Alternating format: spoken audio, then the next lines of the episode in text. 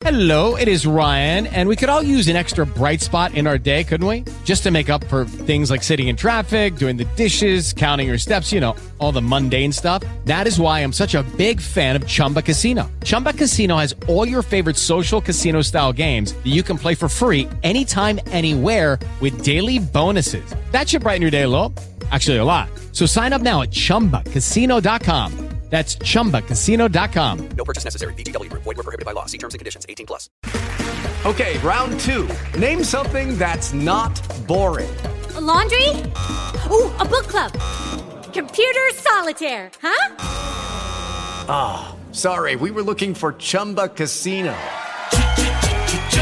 That's right. ChumbaCasino.com has over 100 casino style games. Join today and play for free for your chance to redeem some serious prizes. ChumbaCasino.com. No purchase necessary. Void were prohibited by law. 18 plus. Terms and conditions apply. See website for details.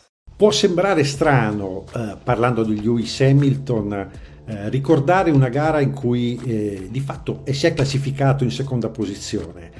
Eh, però la storia c'è ed è, anche, ed è anche molto bella perché probabilmente quella è stata la giornata in cui per la prima volta si è parlato di Lewis Hamilton proprio nel panorama internazionale da- davanti a quello che era il grande eh, pubblico della Formula 1.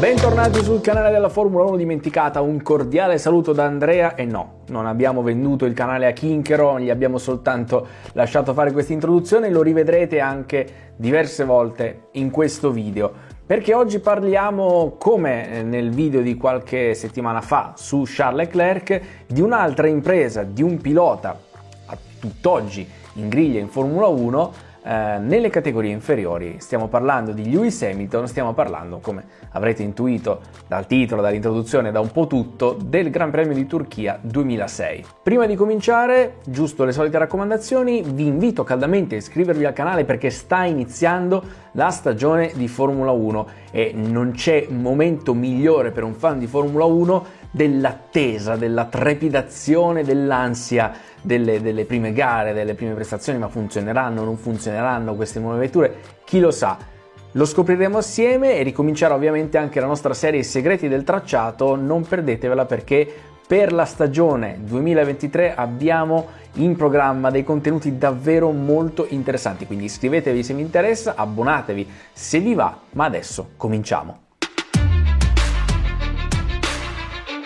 La storia di Lewis è molto particolare, certamente l'avrete già sentita raccontata diverse volte e saprete che la famiglia Hamilton non era proprio così benestante da permettersi di farlo correre senza che questo avesse un grosso impatto economico sul nucleo familiare e quindi suo padre arrivò a indebitarsi, a svolgere diversi lavori contemporaneamente pur di poterlo far correre sui kart. La fiducia del padre viene ripagata perché il figlio si dimostra veramente un talento e vince diversi campionati, quindi ovviamente le mire si alzano, ma i soldi racimolati dal padre non bastano più, serve, come ben sapete, un munifico sponsor che garantisca il prosieguo della carriera. Non è però così facile trovarne uno.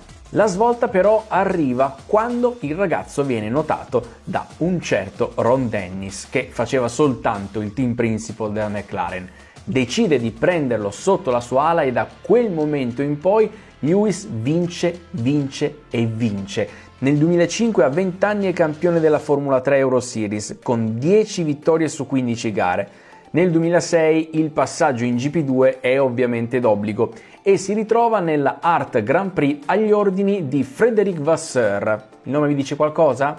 Dovrebbe. Il team è di quelli che in quella categoria dettano legge. L'anno precedente ha vinto il titolo con Nico Rosberg che è passato già in Formula 1, quindi i presupposti per far bene nella categoria ci sono tutti. Hamilton, nonostante un grande talento, è pur sempre un debuttante nella categoria e infatti all'inizio l'inesperienza si fa sentire. Nelle prime quattro gare ottiene soltanto un podio e una bandiera nera per aver superato la safety car senza autorizzazione. L'inglese però si riscatta prontamente vincendo la prima gara nella categoria cadetta sulle strade del Nürburgring e ripetendosi per le vie di Monte Carlo e a casa sua a Silverstone. Piquet, eh, Nelson Piquet eh, ha preso, ha cambiato passo e ha iniziato a rosicchiarli punto su punto, diventando il suo avversario numero uno, soprattutto un avversario lanciatissimo che sembra insidiargli un po' quella che era una conquista del titolo che a luglio veniva già data un po' per scontata. Siamo in Turchia, penultima gara stagionale, l'ultima sarà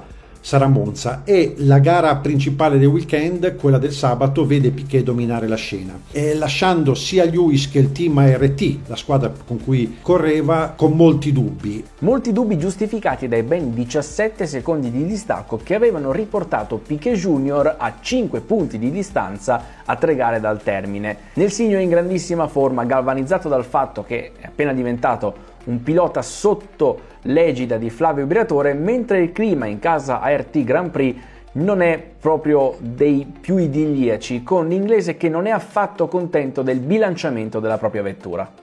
La prima delle tre gare rimanenti è proprio la feature race il giorno successivo.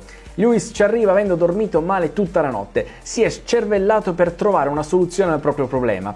La mattina arriva nel box e sembra molto deciso. Chiama i meccanici e gli dice: Voglio che mi scarichiate tutta l'ala posteriore al massimo che potete. I tecnici in realtà sono piuttosto titubanti perché il circuito di Istanbul è caratterizzato da curve veloci dove il carico aerodinamico serve, ma alla fine decidono di fidarsi e accettare le richieste del pilota.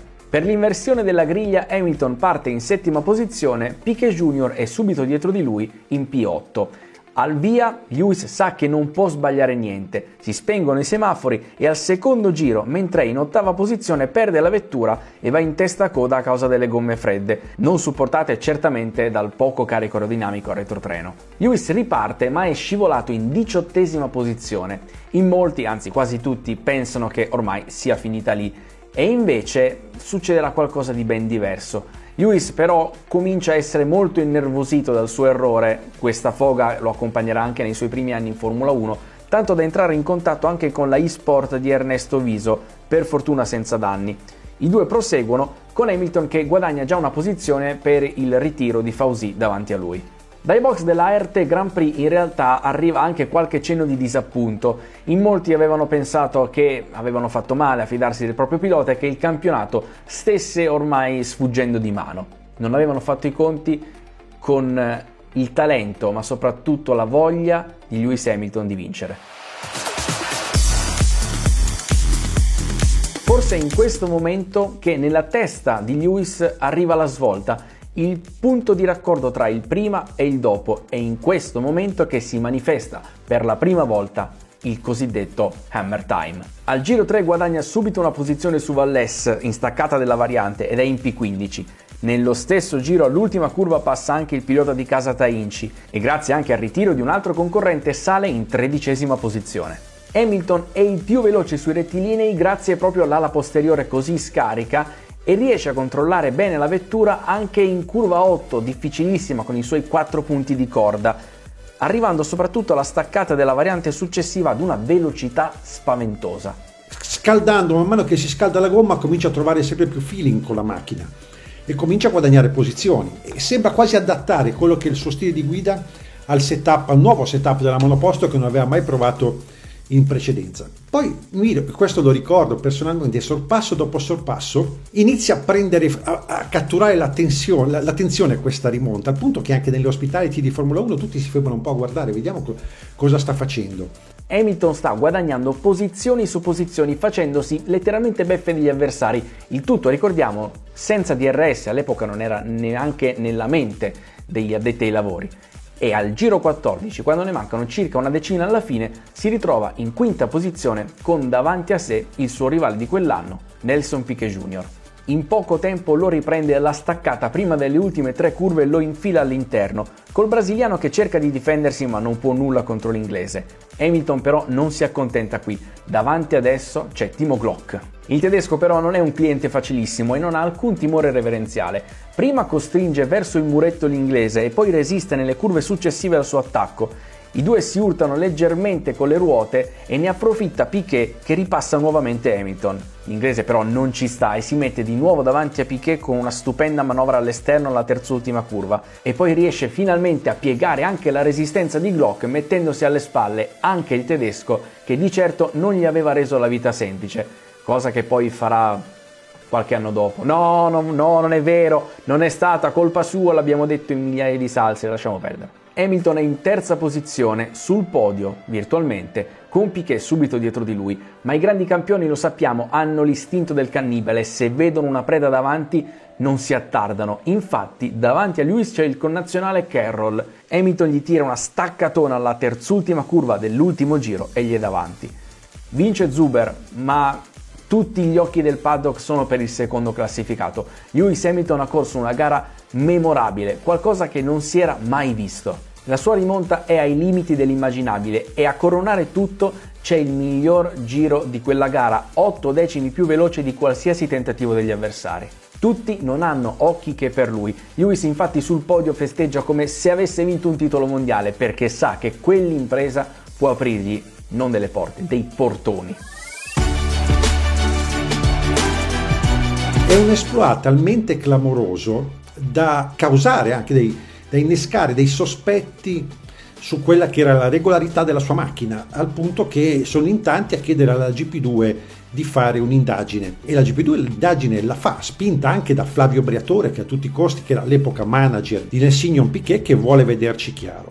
E alla fine di un lungo report, che poi riuscirò a, a in qualche modo a sbirciare parecchi anni dopo, c'è una frase finale che, che dice tutto, dice l'unica motivazione che troviamo, che con cui giustifichiamo questa performance è driver skill, cioè è il pilota che ha fatto la differenza. Lewis poi vincerà a Monza nell'ultima tappa della stagione e qualche mese dopo, 6-7 mesi dopo, quando si troverà in testa al mondiale di Formula 1, da esordiente anche lì, in tanti si ricrederanno e capiranno di aver visto qualcosa di storico e non certo qualcosa di sportivamente non corretto. Era un biglietto da visita di Lewis Hamilton. Come andrà lo sappiamo tutti, Hamilton vincerà il titolo GP2 al primo anno e davanti a lui si pone la sfida della Formula 1. Il 24 novembre 2006 Ron Dennis annuncia ufficialmente che farà parte della squadra McLaren assieme a Fernando Alonso per il campionato 2007. Ma questa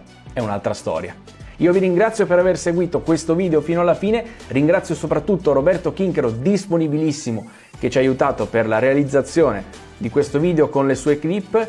Grazie per averci seguito, ci vediamo sempre qui con un nuovo video prossimamente, cioè venerdì, venerdì, venerdì. Ciao!